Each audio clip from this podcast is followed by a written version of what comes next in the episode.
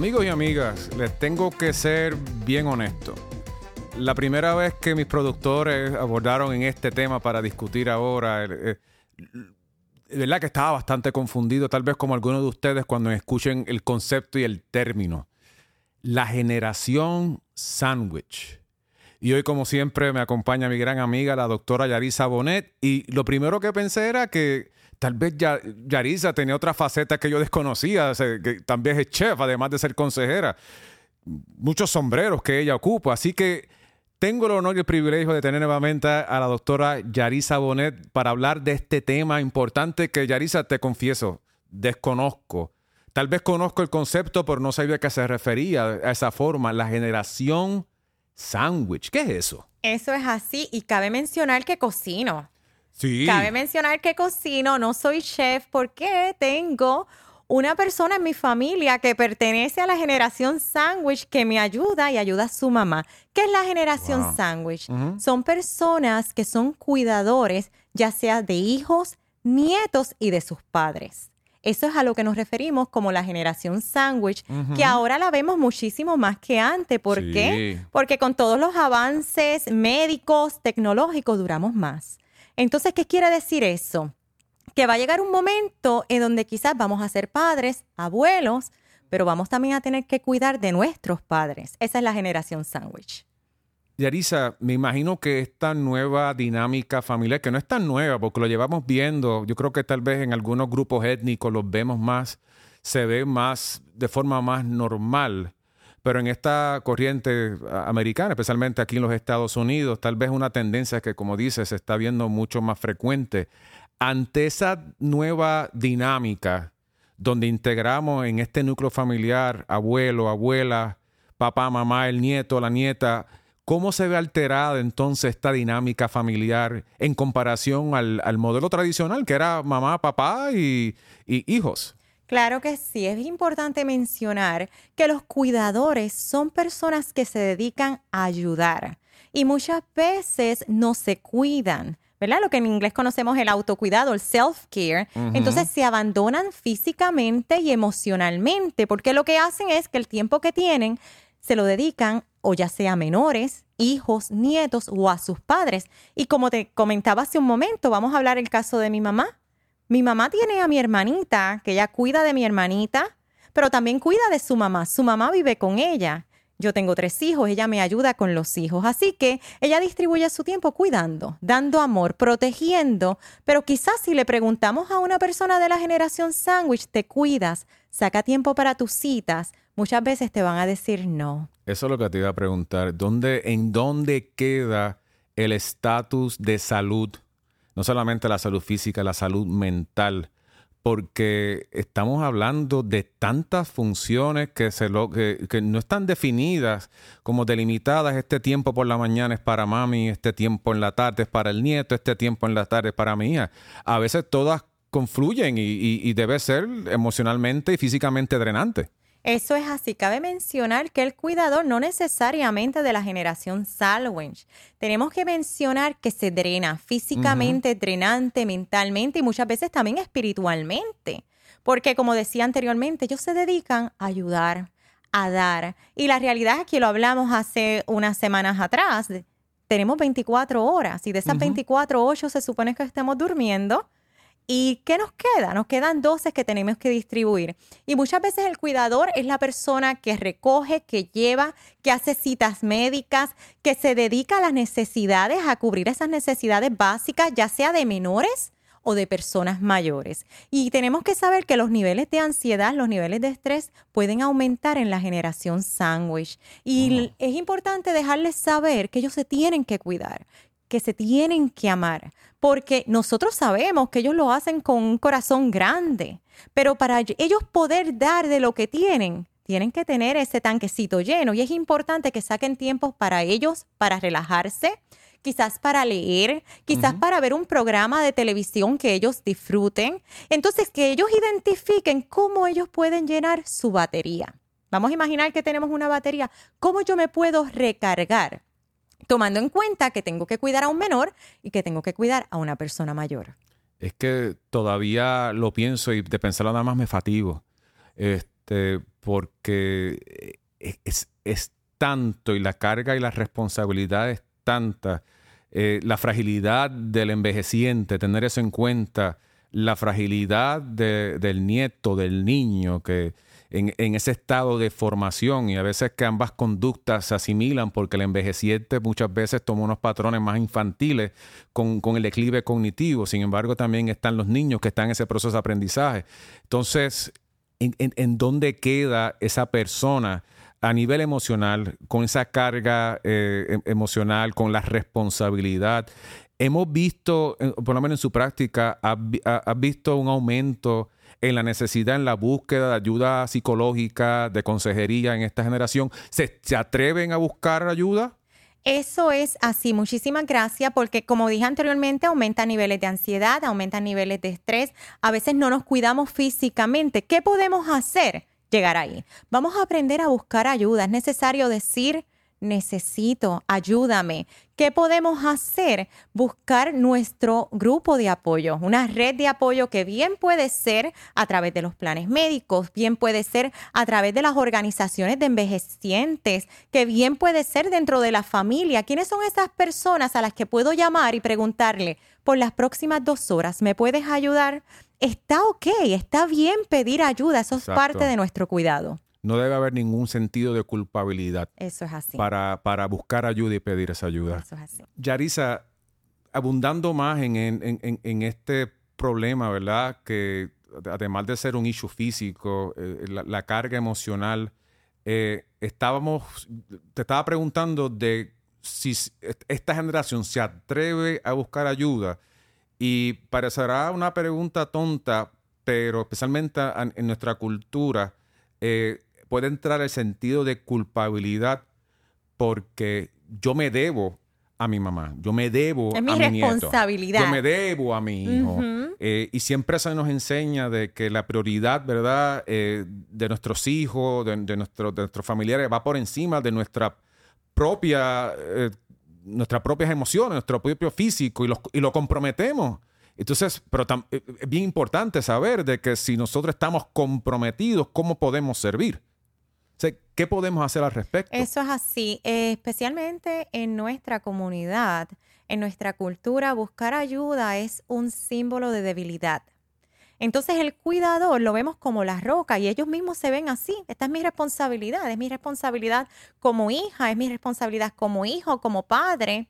Entonces, ¿qué ocurre? Que muchas veces, Will, no es hasta que ya ellos no aguantan, que ya físicamente están enfermos, que necesitan estar en una cama, que es cuando buscan ayuda. Es prácticamente cuando se ven en la obligación. Entonces, ¿qué ocurre? A veces también se nos hace difícil pedir ayuda, pedirle quizás a un familiar, mira, ¿me podrías ayudar?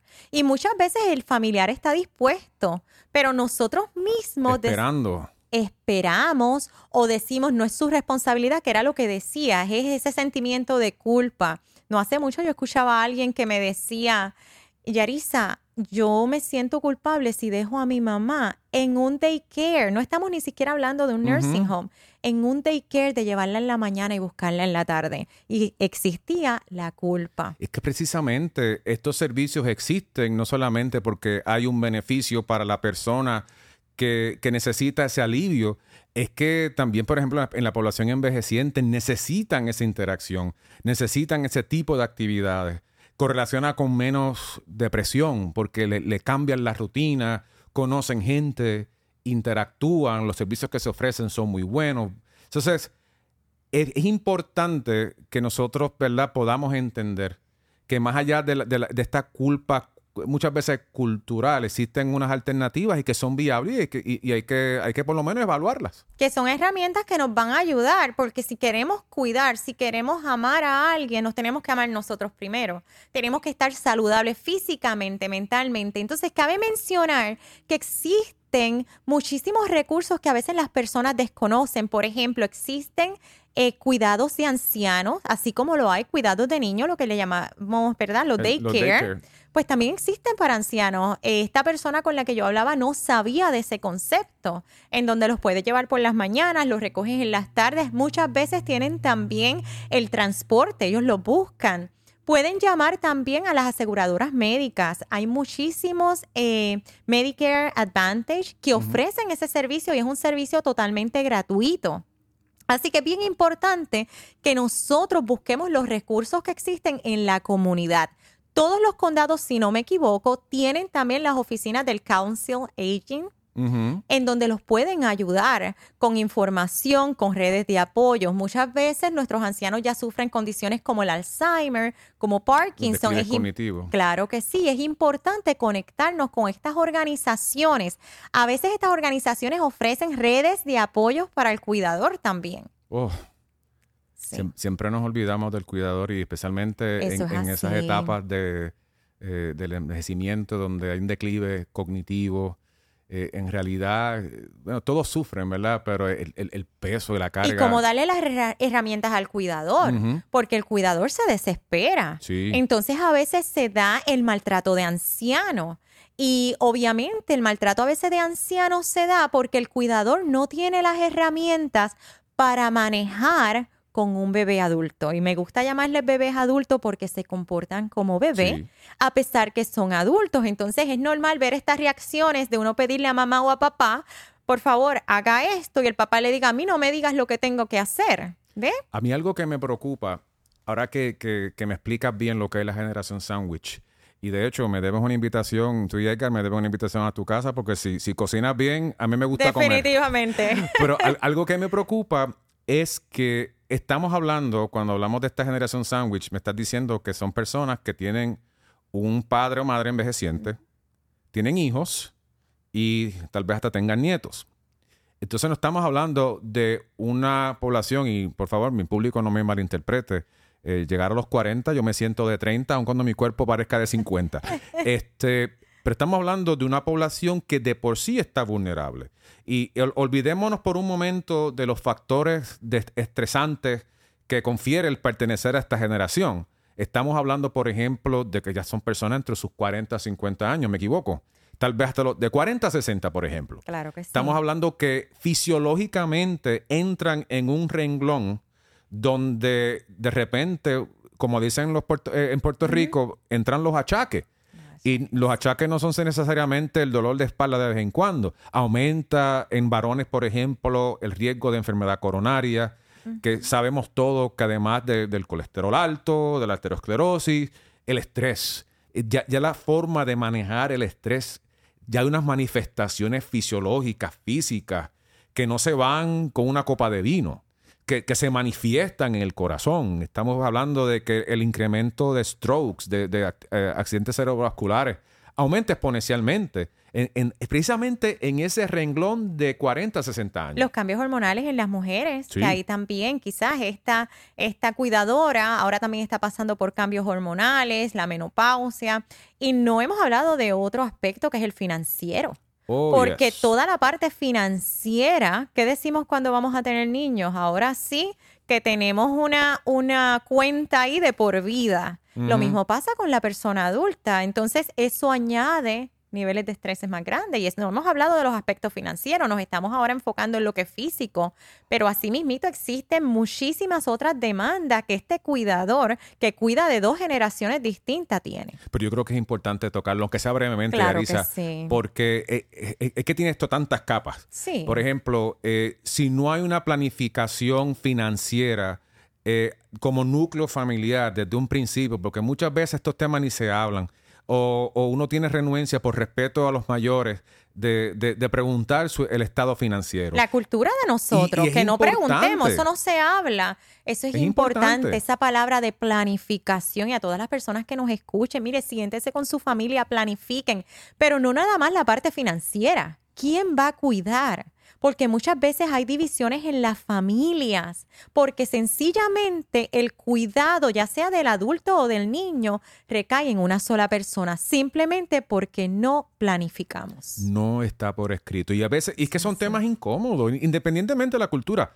Son temas bien incómodos. Eh, sentarse a hablar con, con, con qué sé yo, mi papá o mi mamá y em, hablar del tema de la muerte hablar del tema de cuando potencialmente por una condición u otra, porque ya están entrados en edad, hablar de una condición incapacitante es como que me causa dolor, me causa tristeza porque son mis padres, al igual que me imagino que a ti, pero es una realidad. Entonces, uno por no abrumar y tocar ese tema tanto tabú, eh, uno, no lo habla hasta que de repente en abrir y cerrar de ojos pasan 10 años, pasan 20 años y ahora estamos ante esta situación. Eso es así. Entonces, por eso es bien importante que nos planifiquemos, que hablemos como familia, que determinemos cómo vamos a trabajar, cómo vamos a cuidar a nuestros padres, cuando vamos a ser padres, cuando tenemos hijos que van a tener hijos, ¿Cómo los vamos a ayudar? Pero que todo esté por escrito, que, todo, esté, por escrito y que todos estemos, como uno dice, en la misma página. Eso es así, Sé que es un tema difícil de hablar, pero te agradezco mucho, número uno, por la invitación que me vas a hacer para comer en tu casa y con Edgar y con tu familia. Pero sobre todo, eh, sin broma, ¿verdad? Eh, es un tema que yo estoy seguro que nuestro público televidente está muy agradecido de escuchar y lo va a asimilar muchísimo. Así que como siempre, Yarisa, muchas gracias. Muchísimas gracias. Para más información sobre este y otros temas de salud, visiten nuestras redes sociales y página web. Esto es Salud 24-7.